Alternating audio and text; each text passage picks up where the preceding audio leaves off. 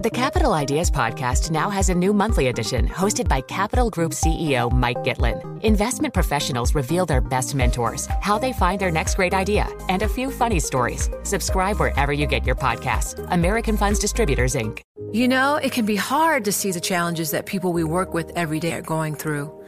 Invisible struggles like stress and burnout, caregiving for a loved one, or being misunderstood.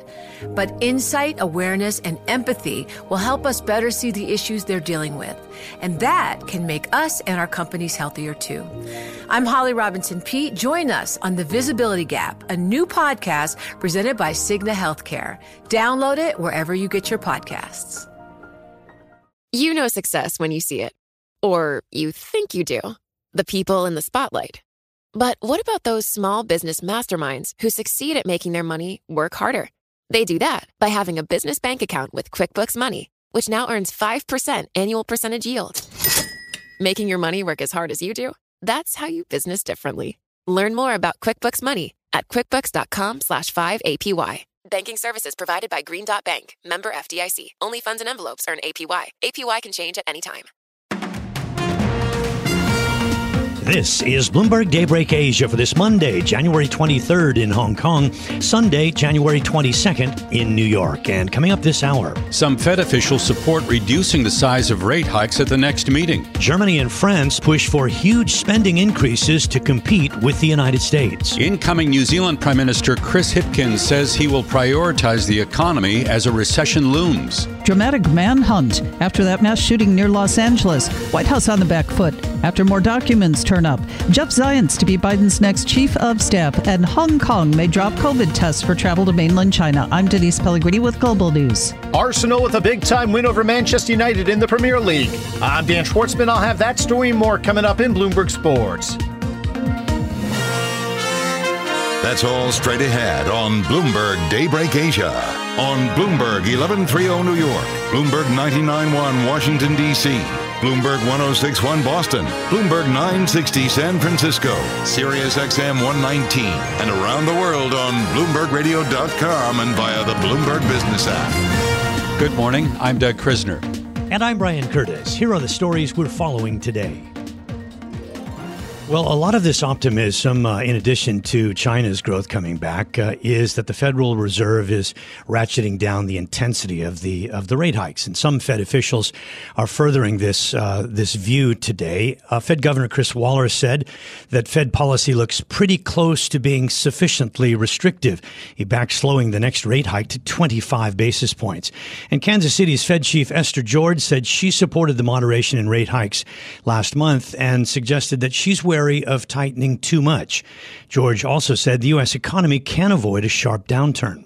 So I think this scenario of can there be a soft landing is one we would all want to see, and there are some possibilities for that. There's still a lot of money sitting uh, in the, the checking accounts of households. Fed officials began a 10 day blackout period yesterday, so we won't be hearing any more commentary until the Fed's next policy decision on February 2nd. Well, earnings season will be up and running here in the states uh, beginning on Tuesday, and the tech group is going to be challenged with clearing a high hurdle for some of the most influential companies within the S&P 500. Let's get a preview from Bloomberg's Susanna Palmer. Fourth quarter earnings for tech firms in the benchmark are projected to drop 9.2% from the same time a year earlier, the steepest slide since 2016. That's according to data compiled by Bloomberg Intelligence.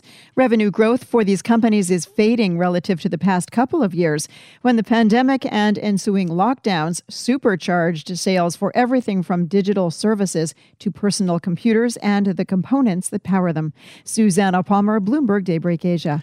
Germany and France say European businesses will need to spend more to keep up with U.S. and Chinese firms. German Chancellor Olaf Scholz and French Pre- President Emmanuel Macron met on Sunday in Paris. They discussed how the European Union might respond to the U.S. Inflation Reduction Act. The act includes $500 billion in spending and tax breaks over a decade that would benefit U.S. companies. The EU is looking to file a complaint with the World Trade Organization. It says the law does not comply with international international rules. The aim of the legislation is to reduce U.S. reliance on China or other nations. Germany and France want European companies to have more access to credits being offered in the new U.S. effort. So, Doug, hmm. it looks like, uh, yeah, I mean, talking about a slight um, deceleration from the Fed is is one positive. We mentioned as well China, um, but there's still challenges out there as well. Many. Uh, we got earnings. We just heard from Susanna on that front. The other thing, in terms of data this week, I think that's going to be critical, Brian. The PCE index was out on Friday. Now, Bloomberg Intelligence is talking about goods disinflation. Remember that PPI number we had last week, much weaker than forecast, which a, a larger than expected decline. And so some of the conversation is not only around recession, but disinflationary forces building in the economy.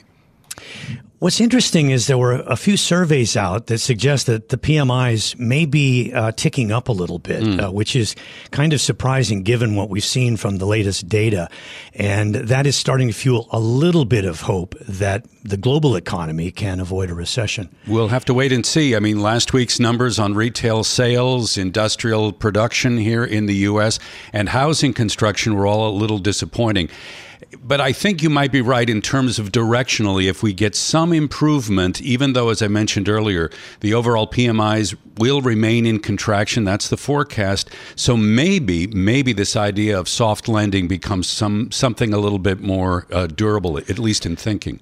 And China may be part of this story because uh, we've heard from a lot of different financial institutions that are ratcheting up their expectations for growth this year. Most of them are getting up in the high 5% range, and they were mm. coming from much lower than that. And a Bank of America survey uh, of fund managers says that the rally that we've seen, which has been really torrid, the MSCI Asia Pacific Index is up some 23% since late October. The survey of these fund managers says that they expect it has many months to run. Yeah, growth seems to be improving it's going to be a critical week, obviously, with a Lunar New Year holiday, the strength of the Chinese consumer, and against the backdrop, obviously, is the situation with the virus. I was also uh, noting that JP Morgan Chase now, in some of their work, they're looking at seven out of 10 asset classes, and they've come to the conclusion that the odds of an economic downturn have actually fallen sharply from yeah. their highs in 2022. Yeah, it's pretty interesting. Uh, you know, John Authers is a good friend of this program, wrote a piece last week saying that giant sucking sound is an exit from U.S. stocks. That wasn't the case on Friday. Not at all. Uh, but it's something that we've been putting to a lot of our guests on the program. Does money that sucks out of the U.S. market uh, come to Asia? And, you know, uh, there's been some indications that it's been more local fund managers than big American and European fund managers. So is it we'll a zero sum game, though? How much cash do you think is on the sidelines? Yeah, I think plenty. And I think you're right. It's not, not necessarily a zero sum game. Okay, coming up on eight minutes past the hour, it is time now for global news. White House is trying to explain more classified documents. Police are praising the cooperation between cities for chasing down a suspect in a mass shooting up north of Los Angeles. For more, let's get to the Bloomberg Newsroom and Denise Pellegrini. Denise. All right. Thank you, Brian. A man has been found dead now in a van in Torrance near Los Angeles. We're waiting for more information about the connection to that mass shooting in Monterey Park. Here's what we do know, Brian.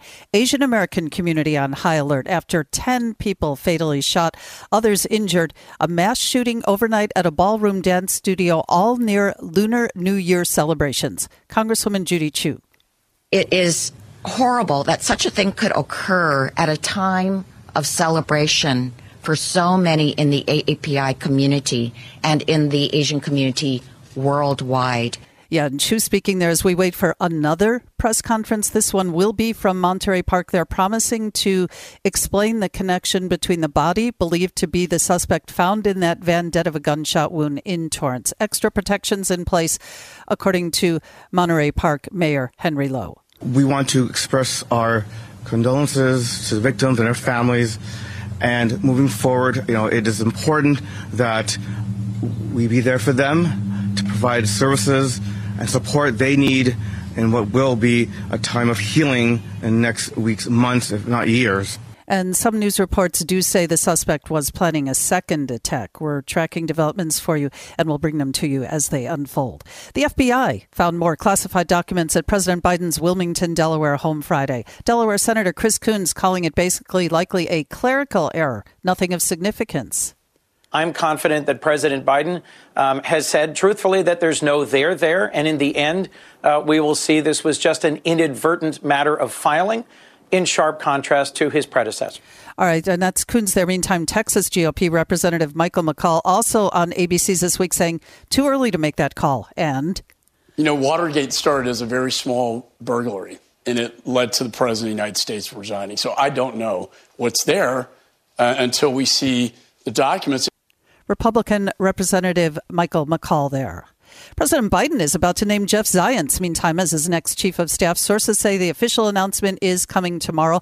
Hong Kong could be about to drop COVID PCR test requirements for travelers to mainland China. That's according to RTHK. Treasury Secretary Janet Yellen says she expects Congress to eventually reach a bipartisan solution to raise the debt ceiling. But for now, she says she is concerned. I mean, it is possible for markets to become quite concerned um, about whether or not the U.S. will pay its bills uh, before the day of reckoning comes.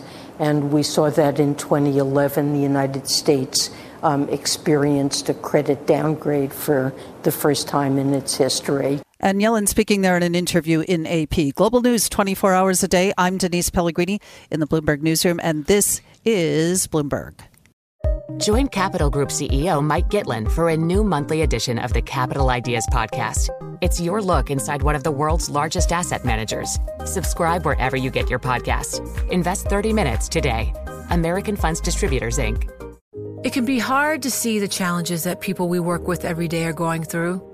I'm Holly Robinson Peete.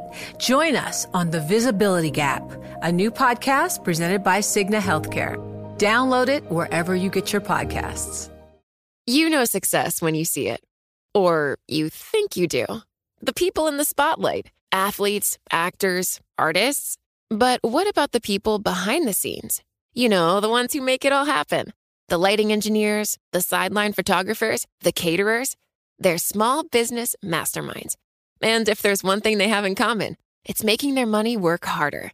That's why they have a business bank account with QuickBooks Money, where they are now earning a generous 5% annual percentage yield. Yes, 5% APY. Making your money work as hard as you do? That's how you business differently. Learn more about QuickBooks Money at quickbooks.com slash 5APY. Banking services provided by Green Dot Bank, member FDIC. Only funds and envelopes earn APY. APY can change at any time. Join Capital Group CEO Mike Gitlin for a new monthly edition of the Capital Ideas Podcast. It's your look inside one of the world's largest asset managers. Subscribe wherever you get your podcasts. Invest 30 minutes today. American Funds Distributors, Inc. It can be hard to see the challenges that people we work with every day are going through. I'm Holly Robinson Peete.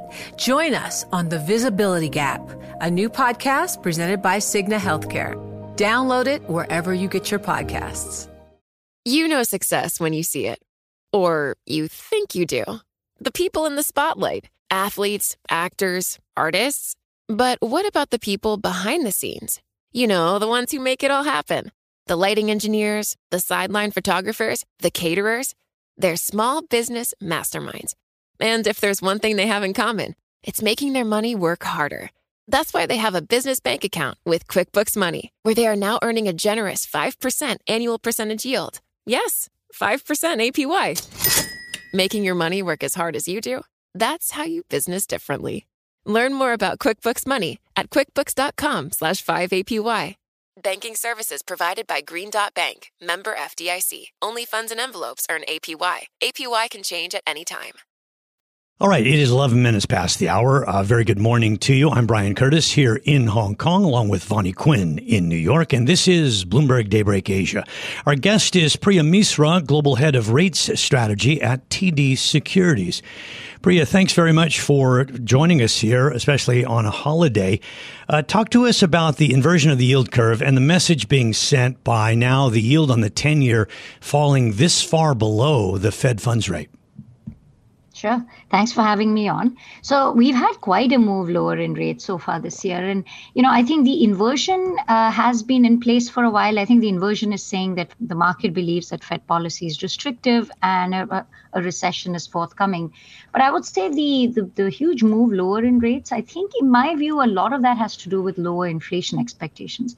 I think that's reduced risk premium around inflation, around the endpoint of the Fed hiking cycle. I mean, I think the market's fairly convinced that maybe two more 25 basis point hikes and the Fed's done. So I think that's brought in money into fixed income. You know, money that was on, on, on the sidelines for the last, I would say, year, nervous about the Fed hiking cycle, that's been able to come in. I think that that's much more the the, the case rather than uh, than uh, you know recession fears because if you look across fixed income mortgages have done well credit has outperformed despite a lot of supply so i think this is sort of risk on you know uh, money coming into fixed income. I think it's a little too optimistic. The market may be a little too optimistic here. We actually think interest rates can rise in, in the near term because, you know, I think inflation's declining, but it's not clear to us that we are heading close to 2%. So I think we might have come a little bit too far, but uh, I do think that the market's more comfortable about the Fed hiking cycle now, which is a huge departure from, you know, the dynamic that we lived with uh, over the last year. So Priya, if the bond market has written down inflation too far as you gauge. What's likely to happen if it has to reprice? Will it be an orderly repricing? You know, I think if it is uh, the inflation is sticky on the way down, I think it could be fairly orderly because, you know, I think the Fed hikes now at 25 basis point increments and perhaps the market thinks that the last hike is March and maybe there's another one in May or another one in June. And the Fed remains data dependent. So it could be orderly, that increase in rates, because you know the market will just add a couple more hikes at the end i think if you get a rise in inflation and i'm really looking at china here for this so far i think it's not going to be enough to offset the supply chain related decline in inflation but if you get a surprise in inflation where it actually moves higher and the next cpi report is not that far out i think then it could be somewhat disorderly because i think the market's so convinced that the fed's almost done and if we realize, oh no, there's inflation coming from some other angle, I think then you could have, you know, more nervousness uh, in in the market. Saw an interesting bit of data late last week, uh, which I'd, I'd like to get you to comment on, that um, suggests that with right now um, taxes are at 20% of GDP. And anytime that you get over 18%, it, it virtually guarantees recession. Um, so there's that, and then there's the debt ceiling that could go down to the wire, and it could be a tricky time around June.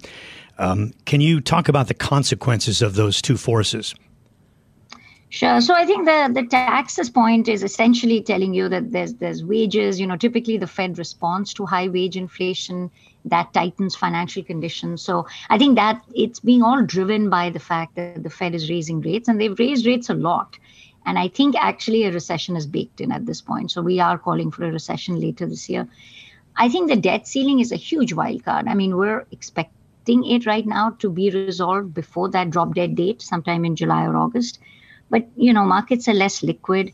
If this brinkmanship continues until the end, you could have an accident where we technically default. I think that's a huge risk for the market. It's not being priced in it's not even clear what the trade is. I think it's risk off. It's actually perversely lower interest rates.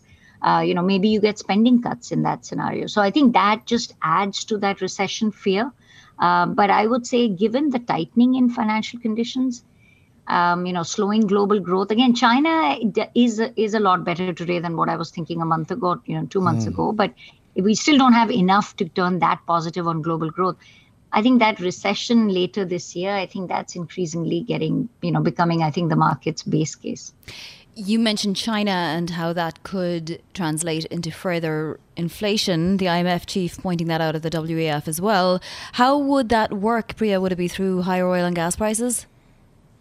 Yes, I think largely through commodities. Um, you know, uh, the other thing I'm watching in China, I mean, there's the the organic, uh, if you may, you know, reopening, but there's also what does what do Chinese policymakers do around stimulus? Is there some massive credit easing that's coming? Is there fiscal easing? And then it ends up being much more broad-based demand for commodities, um, which will then be globally inflationary. That's the one I don't have enough information on, and something I'm watching because they certainly moved up their growth target. And I think the only way they can achieve it is significant fiscal easing. So, Priya, just some final comments. Uh, we've talked a little bit about how the Fed and the markets are in a different place. Uh, so, when when the truth is known, uh, who will have had to have given more?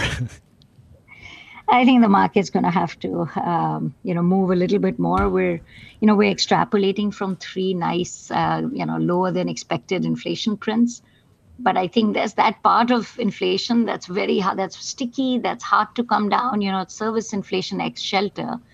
I think we're going to, the market's going to be disappointed that it doesn't decline as fast. And the Fed therefore responds, but the Fed wants to be data dependent. They're not giving us any forward guidance beyond really the next meeting. So it could be a while. I think we're going to need a few months of slightly higher inflation in that service component for the market to say, okay, not so fast. We've still yeah. got a few more hikes to pricing. Priya, thanks so much. Priya Misra, Global Head of Rate Strategy at TD Securities. This is Bloomberg Daybreak Asia, your morning brief on the stories making news from Hong Kong to Singapore and Wall Street. Look for us on your podcast feed every day on Apple, Spotify, and anywhere else you get your podcasts. You can also listen live each day on Bloomberg 1130 in New York, Bloomberg 99.1 in Washington, Bloomberg 1061 in Boston, and Bloomberg 960 in San Francisco. Our flagship New York station is also available on your Amazon Alexa devices. Just say, Alexa, play Bloomberg 1130. Plus, listen coast to coast on the Bloomberg Business app, SiriusXM Channel 119, the iHeartRadio app, and on Bloomberg.com. I'm Brian Curtis. And I'm Doug Krisner. Join us again tomorrow for all the news you need to start your day right here on Bloomberg Daybreak Asia.